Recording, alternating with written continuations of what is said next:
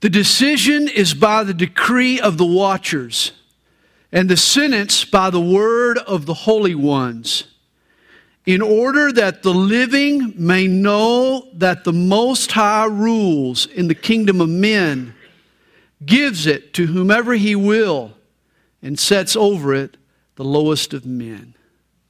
The title of this morning's message, The Most High. Father, we thank you that you are just that. You are the greatest, you're the highest, you're sovereign over all things. Lord, I pray that you would speak to our hearts today, that you would enlarge, enlarge in our understanding of you, our appreciation of who you are, that we would see you sitting on your throne today, ruling over the kingdoms of men, for that you are. We love you and ask you to bless this morning. Speak to our hearts in Jesus' name. Amen.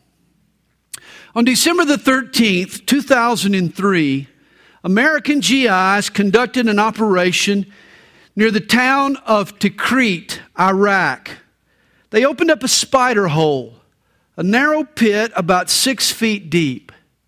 And at the bottom of that hole, they found the world's most wanted villain, Saddam Hussein, ex president of Iraq. Well, the manhunt was over. A year earlier, Saddam had been living in Baghdad in palaces surrounded by opulence and by creature comforts. How ironic to now find him living like a rodent, hidden in a burrowed cave. It took three years to try Saddam and convict him. He was found guilty of crimes against humanity, and he was sentenced to be hung. They say his last meal was chicken, rice, and hot water with a touch of honey. He was taken to the gallows and he was executed. The mighty had fallen. In his heyday, Saddam Hussein had stylized himself after the character of today's lesson, King Nebuchadnezzar. He hailed himself the new Nebuchadnezzar. He said it was his destiny to restore the glory of ancient Babylon. And he was well underway when coalition forces took him down. He had rebuilt the palace, the Marduk Gate, several temples, the ancient the amphitheater. In fact, the symbolic end of Saddam's kingdom came when soldiers pulled over his statue in the very heart of Baghdad. In the ensuing days, the ruler who'd lived in palaces would hide in a spider hole. The scene harkened back 2,500 years ago to events recorded here in Daniel. You see, the first Nebuchadnezzar ruled Babylon from 605 to 562 BC, nearly four decades. At the famous Battle of Carchemish, his armies conquered the Assyrians and they drove Egypt back beyond the Nile. The world was now his. During Nebuchadnezzar's reign, Babel, the birthplace of idolatry, it reached its zenith. The city was surrounded by double walls, 90 foot high and 22 foot thick. You could turn a four horse chariot on top of the walls of Babylon. The Euphrates River flowed under its fortifications, supplying the city its water and allowing it to grow its own, fu- fu- uh, its own food. Babylon was viewed as impregnable. Nebuchadnezzar adorned the city with beautiful temples and boasted of a 700 room palace. In fact, he built the Hanging Gardens as a gift to his wife. They were referred to by the Greek historian Herodotus as one of the seven wonders of the world. In Daniel chapter 2, this Nebuchadnezzar, he has a dream. And he needs some help in interpreting it. But he's been suspicious of his so called magicians and soothsayers in his court. They're on the payroll, no doubt, but he wonders if they're just making stuff up. The time has come to test their legitimacy. If their divine connections are real, they'll be able to recount his dream as well as give the interpretation. Of course, this exposes the king's wise men as not so wise after all. Nebuchadnezzar is about to clean house when Daniel hears of what's happened. He goes home. He prays with his friends for God to give him the dream and the interpretation. And the Lord reveals to him just that. I love how Daniel thanks God for his intervention. In chapter 2, verse 20, he cries out, Blessed be the name of God forever and ever for wisdom and might are His. and he changes the times and the seasons. Notice, my friends, he removes kings and raises up kings. He reveals deep and secret things. Notice Daniel's observation. He removes kings and raises up kings. Daniel is a faithful Jew. He's living in the Mecca of idolatry. He is a teenager, barely old enough to shave. Jerusalem had been invaded, and Daniel had forcibly been uprooted from family and friends and all that was familiar. And he had been taken as a POW halfway around the world to a pagan place. If there was any resentment in his heart, and I'm sure that there was, he had to get over it quickly. Because now he is expected to serve Nebuchadnezzar and Babylon in his royal court. Back home, Daniel had been part of a godly community, but now he is a believing minority. In a land hostile to his faith, he is the one person standing up to this tide of heathenism and paganism. In Babylon, his God, the true God, is considered just one of many gods. Daniel walks amidst temples dedicated to various idols who've all been given credit to Babylon's many victories. And yet, Daniel knows the truth.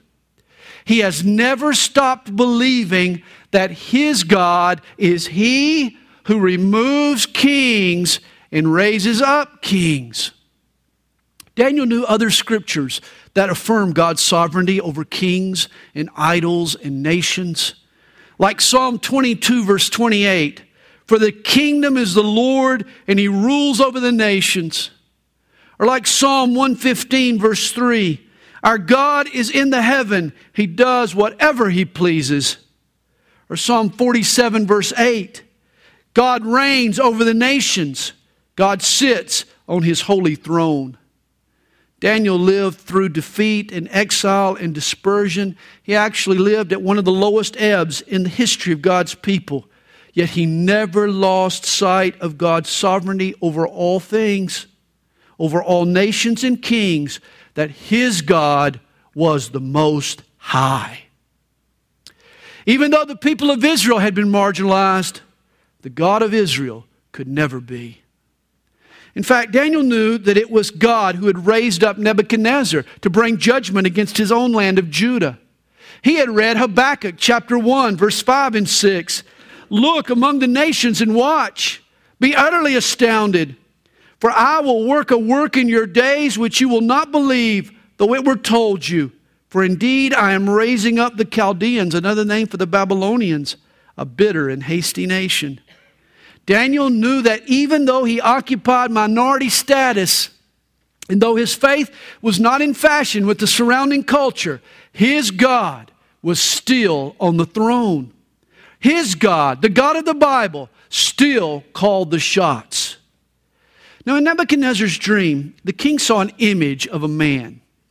His head was gold, his chest and arms were silver, his torso was bronze, his legs were iron, his feet were a mixture of iron and clay.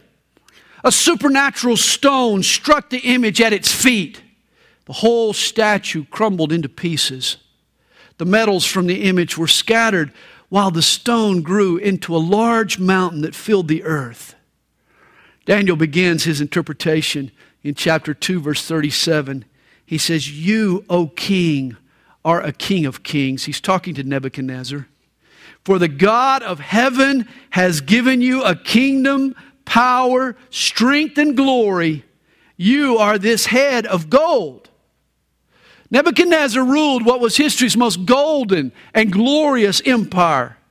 But Daniel was faithful to remind him that it had been given to him and was on loan to him by the God of heaven. And he would not rule forever. Inferior kingdoms would follow the silver of the Medo Persians, the bronze Greeks, the iron Romans, even the iron and clay mixture, a last days empire yet to be seen. As it turns out, the image in Nebuchadnezzar's dream represented the span of human government. And it ends when Messiah, that supernatural stone strikes a death blow and causes the image to crumble. Messiah's reign is mountain like and encompasses the whole earth. And in just this manner, the kingdoms of mankind will one day become the kingdom of God in Christ. Over the centuries, Bible students have studied the details of Nebuchadnezzar's dream and have marveled at its historical accuracy. But make no mistake about its original purpose. This was a shot across Babylon's bow. It was a warning to Nebuchadnezzar and his successors not to take their power for granted. God in heaven is the ultimate ruler. At times, he may choose to remain behind the scenes but you can bet God moves all the scenes that he is behind. And Nebuchadnezzar got the point, at least sort of. Daniel 2, verse 46 tells us he fell on his face, prostrate before Daniel, and said, Truly, your God is the God of gods, the Lord of kings, and a revealer of secrets. He then promoted Daniel over all his wise men. But you see, this Nebuchadnezzar, he was a slow learner. That he was the head of gold in the dream spoke of his glory, but it could have just as easily spoken of his hard head. For in chapter 3, he makes a gold image of himself and he requires all the men to worship him. His image was in direct defiance with God's revelation. And when Daniel's three friends, we talked about it last week, refuse to bow to the image, he tosses them into the furnace. But there, once again, Nebuchadnezzar encounters the living God. For God's Son appears in the fire to rescue the Hebrews who had defied the king's authority and had stood up for God. And this time, in response, Nebuchadnezzar, he makes it a crime to speak a negative word against Daniel's God. His decree is a step in the right direction, but the king still hasn't humbled himself under the Most High God. Which brings us to chapter 4, one of the most remarkable chapters in all of your Bible. And I'll tell you why. Because before chapter 4 of Daniel was a chapter in the Bible, it was an edict issued from a pagan king that was read over all the land of Babylon. Daniel 4 was written not by a Hebrew judge or a prophet or a disciple, but by a pagan king in an idolatrous land, Nebuchadnezzar himself. Chapter 4 is the witness of Saddam Hussein Sr. Verse 1 Nebuchadnezzar the king, to all peoples, nations, and languages that dwell in all the earth. He's issuing a multicultural, multinational message. The emperor writes, I thought it good to declare the signs and wonders that the Most High God has worked for me.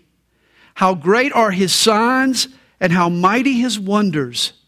His kingdom is an everlasting kingdom, and his dominion is from generation to generation. King Nebuchadnezzar wants the world to know that among all its idols and kings, there is a most high God. Nebuchadnezzar's trouble started at a time when he was flourishing in his palace. Then, verse 5 I saw a dream which made me afraid. This guy's always dreaming. And the thoughts on my bed and the visions of my head troubled me. Nebuchadnezzar, he goes on to tell us that he saw a tall, strong tree it was leafy and fruity. It was prosperous. The beasts and the birds, they came from all over to settle under its shade and to live off its fruit. In verse 14, though, we're told a watcher, which was another name for an angel, cried aloud. You know, it's interesting that the angels are watching, they're the watchers. Apparently, they're observing us. The Bible says that our failures and successes are lessons to the angels. And it was one of these watchers who cried out, Chop down the tree and cut off its branches. Nevertheless, leave the stump.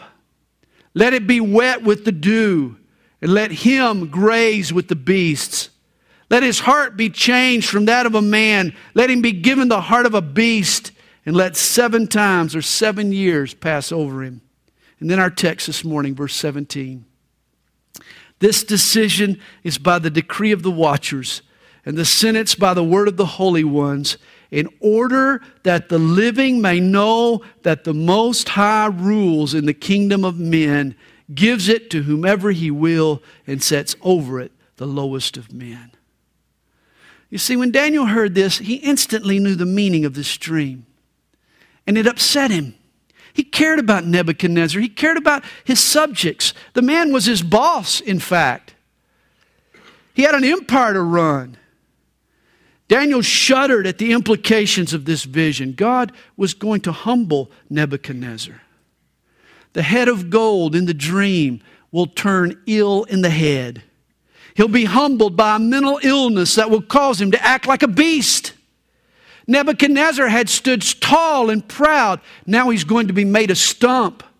He'll crawl aimlessly on all fours. Earlier, Daniel, remember, was tempted to eat the king's finest delicacies. Now, for seven years, the king's diet will be weeds and grass, not the good kind of vegetarianism. In chapter 4, verse 27, Daniel lovingly yet boldly he pleads with Nebuchadnezzar. He says, O king, let my advice be acceptable to you. Verse 27.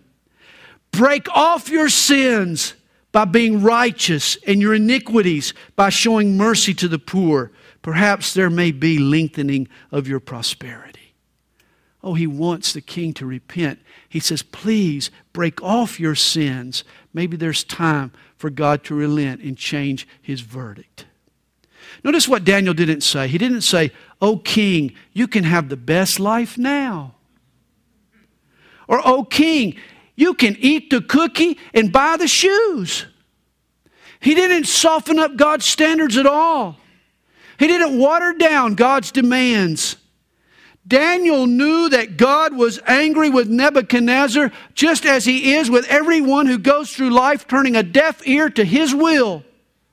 The king needs to break off his sins, stop his rebellious ways, and learn to show mercy.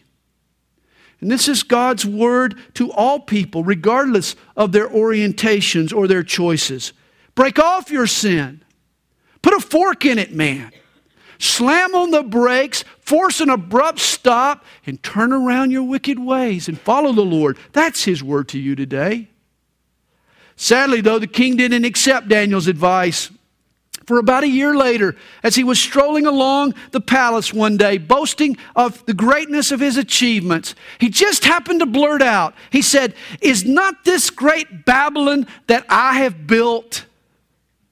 And verse 31 tells us, while the word was still in the king's mouth, a voice fell from heaven.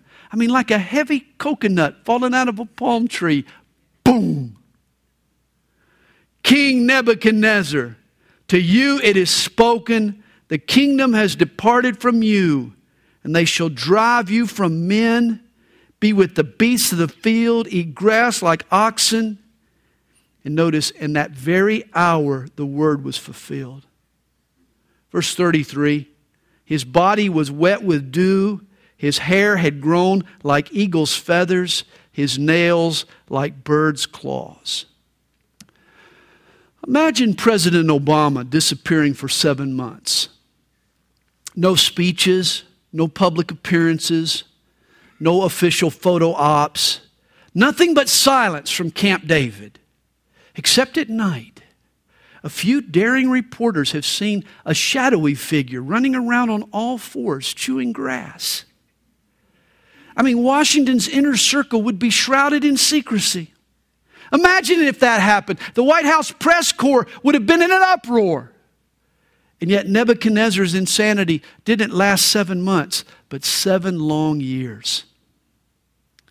It's interesting that there are recognized psychological conditions that fit Nebuchadnezzar's symptoms. Boanthropy is the technical name when a person thinks he's an ox. Cyanthropy is when a person thinks he's a dog. Lycanthropy is when he thinks he's a wolf. These psychological conditions actually occur. My 20 month old grandson, Quincy, he has elephanthropy. He sticks his arm out in front of his nose and waves his trunk like this, and he goes, Whoa! Whoa! And he loves making elephant noises. But how do you envision? How do you envision a fall this severe?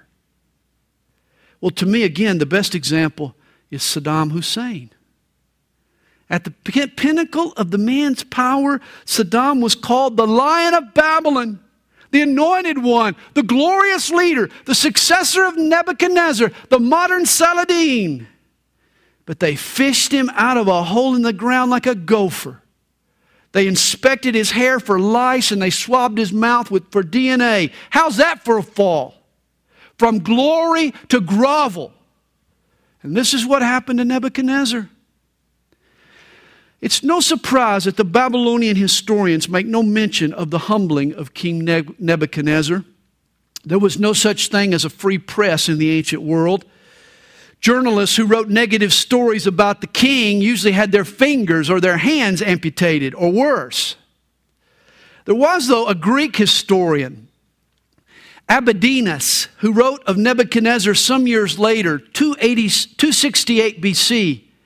He said that the king had been possessed by some god and had immediately disappeared. That fits our biblical text. There's a Jewish tradition that tells us that it was Daniel who cared for the king while he was, quote, out to pasture. Daniel must have used his political clout to ensure the king's return. In chapter 4, verse 34, the king finishes his testimony. He said, At the end of the time, I, Nebuchadnezzar, lifted my eyes to heaven, and my understanding returned to me. And I blessed the Most High and praised and honored him who lives forever. He does according to his will in the army of heaven and among the inhabitants of the earth. No one can restrain his hand, not even a Babylonian king. And you've got to love the chapter's last line. It was penned by the most powerful man on the planet in his day, or perhaps most powerful man since.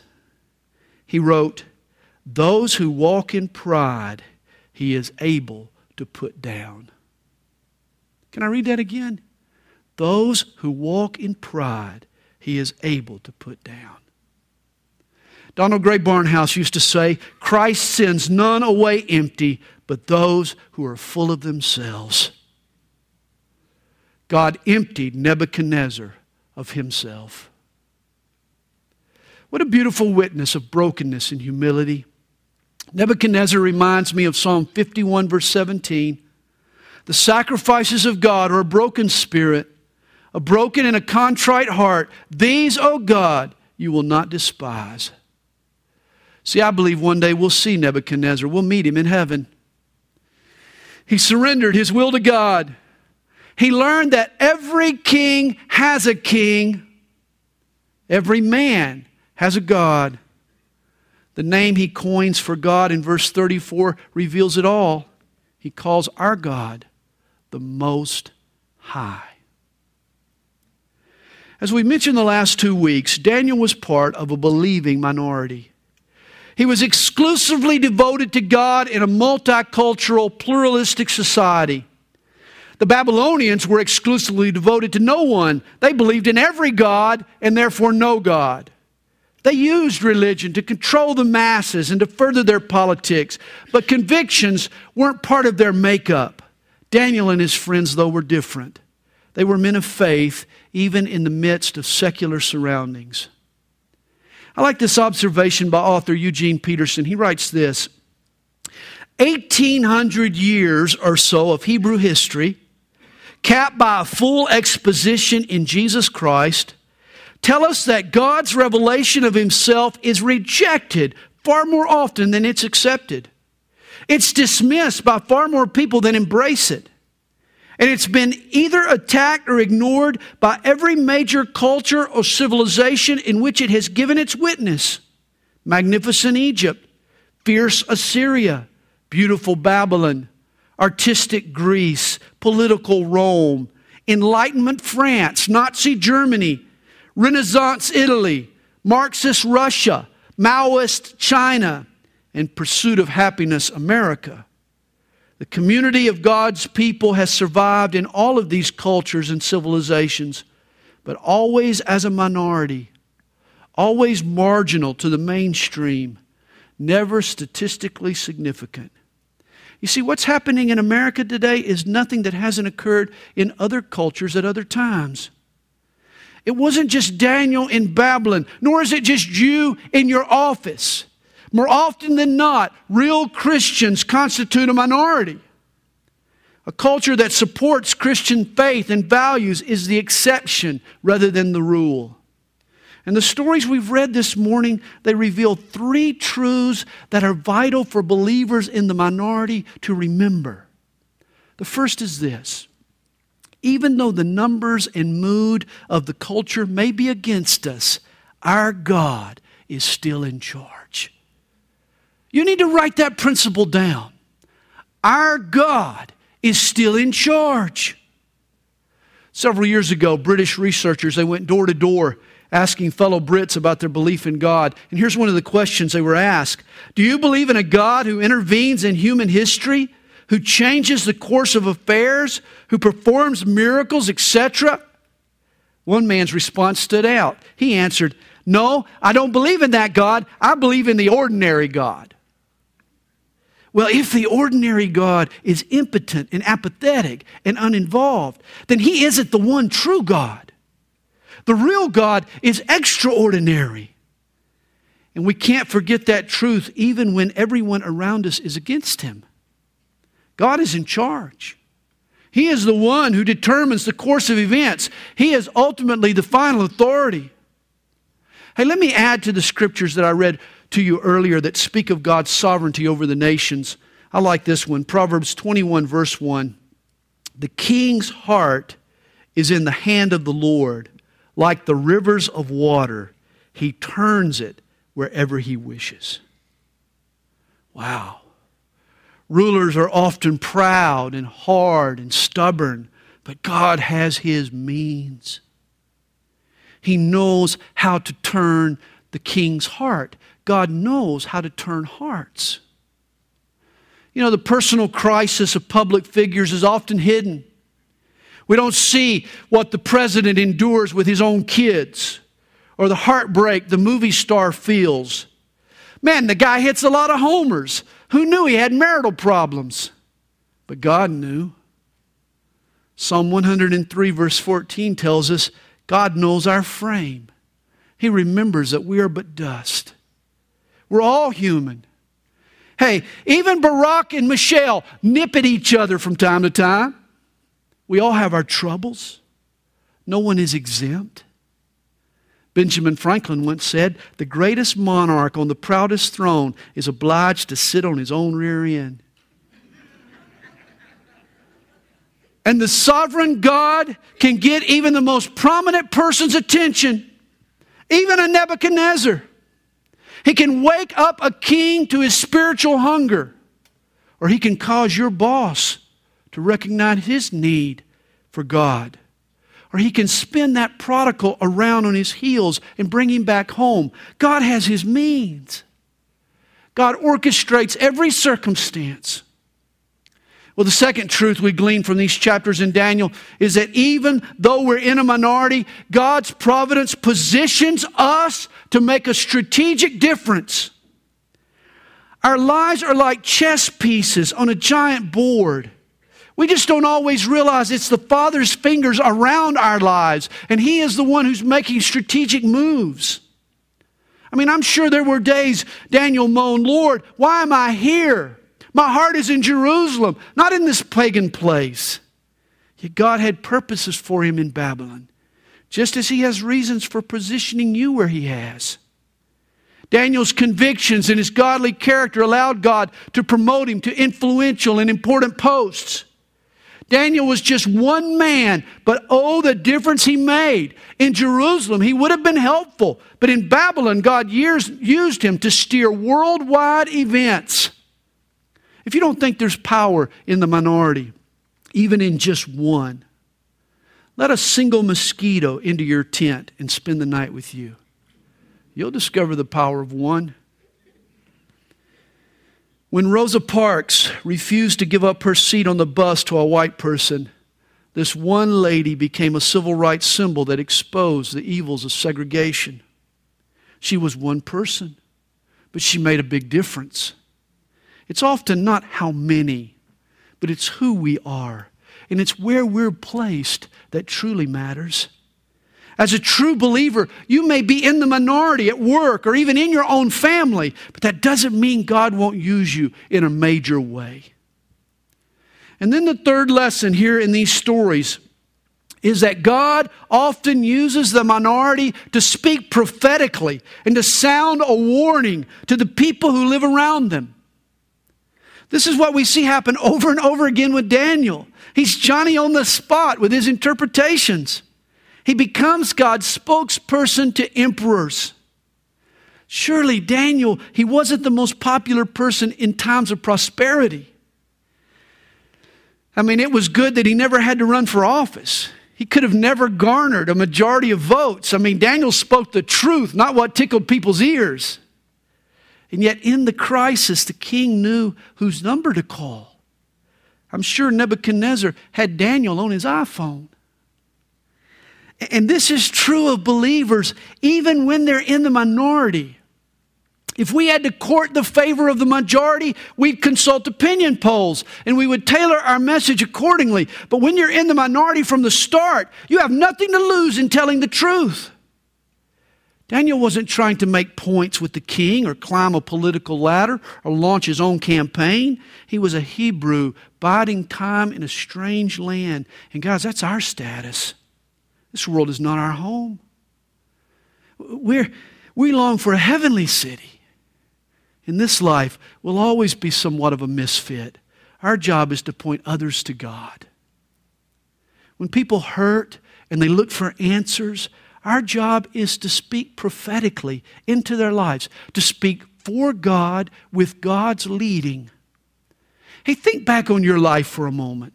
Some of the best advice you've ever received wasn't so much what was said as when it was said. You probably heard it before, but suddenly your heart was soft and the pump was primed. It was just the right word at the right time. Perhaps you just lost your job, or your child was in trouble, or your marriage was on the rocks, or you faced a serious illness. God used a friend to speak a timely word to you. When our friends go through similar circumstances, we need to be prepared to speak into their lives. The Christian minority should realize that God has us in the culture for this purpose to speak to those around us when life causes them to become receptive to the truth. Well, I want to look at one more story in Daniel chapter 5, just as kind of a way of hammering home these truths that I've staked out. Here are these three principles in action God is in charge, He positions us, and He uses us to speak. Chapter 5 puts these truths on display in a major way. Chapter 5, verse 1. Belshazzar, the king, made a great feast for a thousand of his lords and drank wine. One Sunday, a pastor was attending a Bible study conference and was absent at church. And his secretary decided to put a notice in the bulletin to explain his absence. Well, she meant to type the words, Our pastor is away at a study conference. But she mistakenly left off the Y. Instead, it read, Our pastor is away at a stud conference. And worse was the remainder of the bulletin notice. It went on to read, Please keep him in your prayers. Well, here in Daniel chapter 5, the last Babylonian king Belshazzar, he does host a stud party. It's a drunken orgy. It's girls gone wild. It's a Playboy banquet of wine and women. And just as the party gets out of hand, it gets interrupted by the hand of God. God crashes this party. Secular history lists the last king of Babylon as a man named Nabonidus. But there's evidence that he and his son Belshazzar ruled together for a season. During this rule, Babylon was in trouble. War was raging with two hostile allies, the Medes and the Persians. History tells us that at this time the city was under siege, and it's possible that Nabonidus and a portion of his army had gone out to battle to try to divert the enemy from the city. And Nabonidus, he leaves the city of Babylon in the hands of his arrogant son Belshazzar. What a crucial mistake. Here's a kid who had a silver spoon in his mouth. He never had to fight or work or sacrifice. Everything had been given to him on a silver platter. He was now naive enough to think that Babylon the Great was unconquerable. Belshazzar was the guy who believed his own press clippings. Even when his kingdom is in dire straits, he throws a raucous party. It's like President Obama being criticized for taking vacation and playing golf while the nation's problems brew. You've heard that. Well, that was the knock on Belshazzar no jobs. The market crashes. The country's on the verge of war. And instead of minding the store, Belshazzar, he parties hardy. And yet, isn't this what a lot of people do today? Their life is riddled with problems. There's guilt and there's friction and there's emptiness and there's anger. And yet, rather than face their enemies, what do they do? They drown their sorrow or they try to numb their pain with alcohol or drugs or porn or a host of other amusements. Belshazzar, he doesn't want to face reality. Enemy troops are outside the gates and he hides in a glass. Hey, this is what your boss or your coworker or your family member does. They dig a hole deeper and deeper to bury their problems, like Saddam trying to hide in the hole. They live in denial, dodging consequences, not wanting to admit that a day of reckoning is inevitable.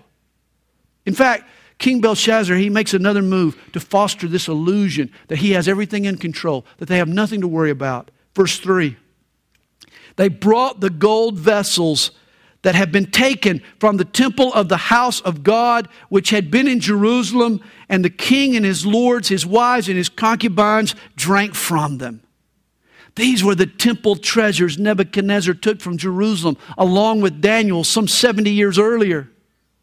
The young king is thumbing his nose in God's face. He's claiming to be greater than the God of Israel. Belshazzar is like many folks today, partying on the outside while fighting God on the inside. Hey, God is the real issue, even when people don't want him to be. Verse 5 tells us in that same hour, or literally in response to their mockery of God, the fingers of a man's hand appeared and wrote opposite the lampstand on the plaster of the wall of the king's palace. And the king saw the part of the hand that wrote. Today, archaeologists working in ancient Babylon have unearthed a banquet hall 56 feet by 170 feet that they believe was the actual site of the king's party. And since there are no crayon markings on the wall to indicate the royal toddlers were at work, apparently the writing on the wall came from the hand of God. Imagine floating fingers writing a message, pretty eerie. It shook up the king. We're told then the king's countenance changed, and his thoughts troubled him, so that the joints of his hips were loosened and his knees knocked against each other. In other words, it scared the stuffing out of him. How would you like it if suddenly a hand appeared and started writing on the wall? In fact, this phrase, his hips were loosened, speaks of his bowels. The king's problem here isn't too many party prunes. I mean, he's having a case of divinely inspired diarrhea. A little writing on the wall apparently is a good laxative. Immediately, the king, he shouts for his wise men to come and to read this message for him. And when all the astrologers fail, the king begins to sulk. He has no idea where else to turn. That's when the queen mother, perhaps the widow of Nebuchadnezzar, Amytis is her name, she enters the banquet hall and she recalls Daniel, verse 11. She says, There is a man in your kingdom in whom is the Spirit of the Holy God. And so Daniel gets brought in He comes into this party, and immediately Belshazzar promises him a purple robe, a gold chain, a big promotion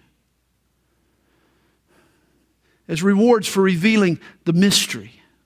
And I love Daniel's reply. He's an old man by now, he's in his 80s, and he could care less about the king's wealth. In fact, the promise of promotion in Belshazzar's government was like being awarded command of the Titanic just before it sunk. Daniel wasn't impressed. Daniel snarls at Belshazzar in verse 17. He says, Let your gifts be for yourself and give your rewards to another, yet I will read the writing to the king.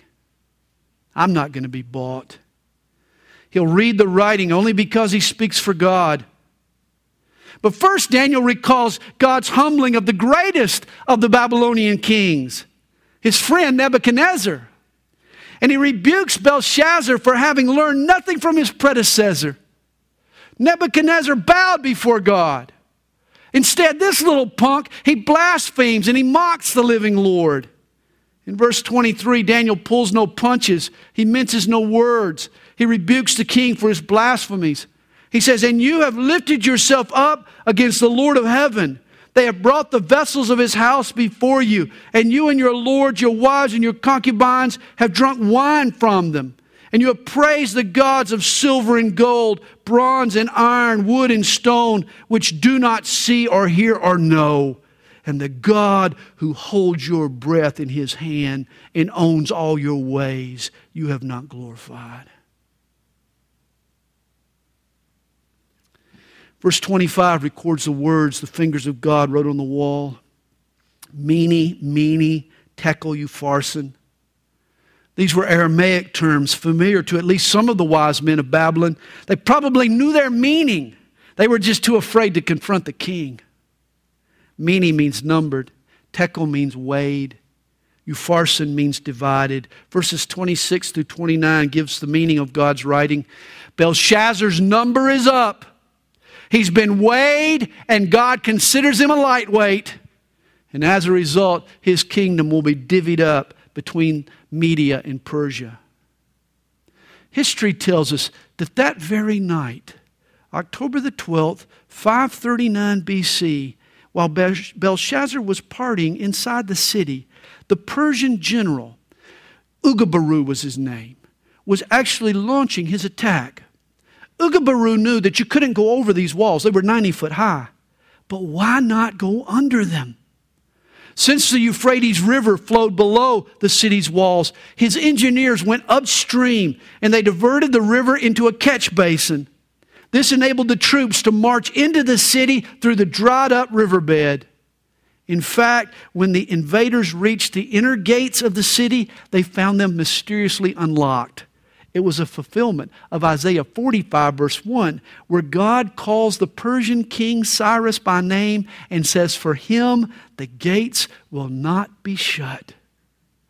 The Medes and the Persians, they conquered the city of Babylon that very night without firing a shot, without even a battle. Daniel 5, verse 30 tells us that very night Belshazzar, king of the Chaldeans, was slain, and Darius the Mede received the kingdom.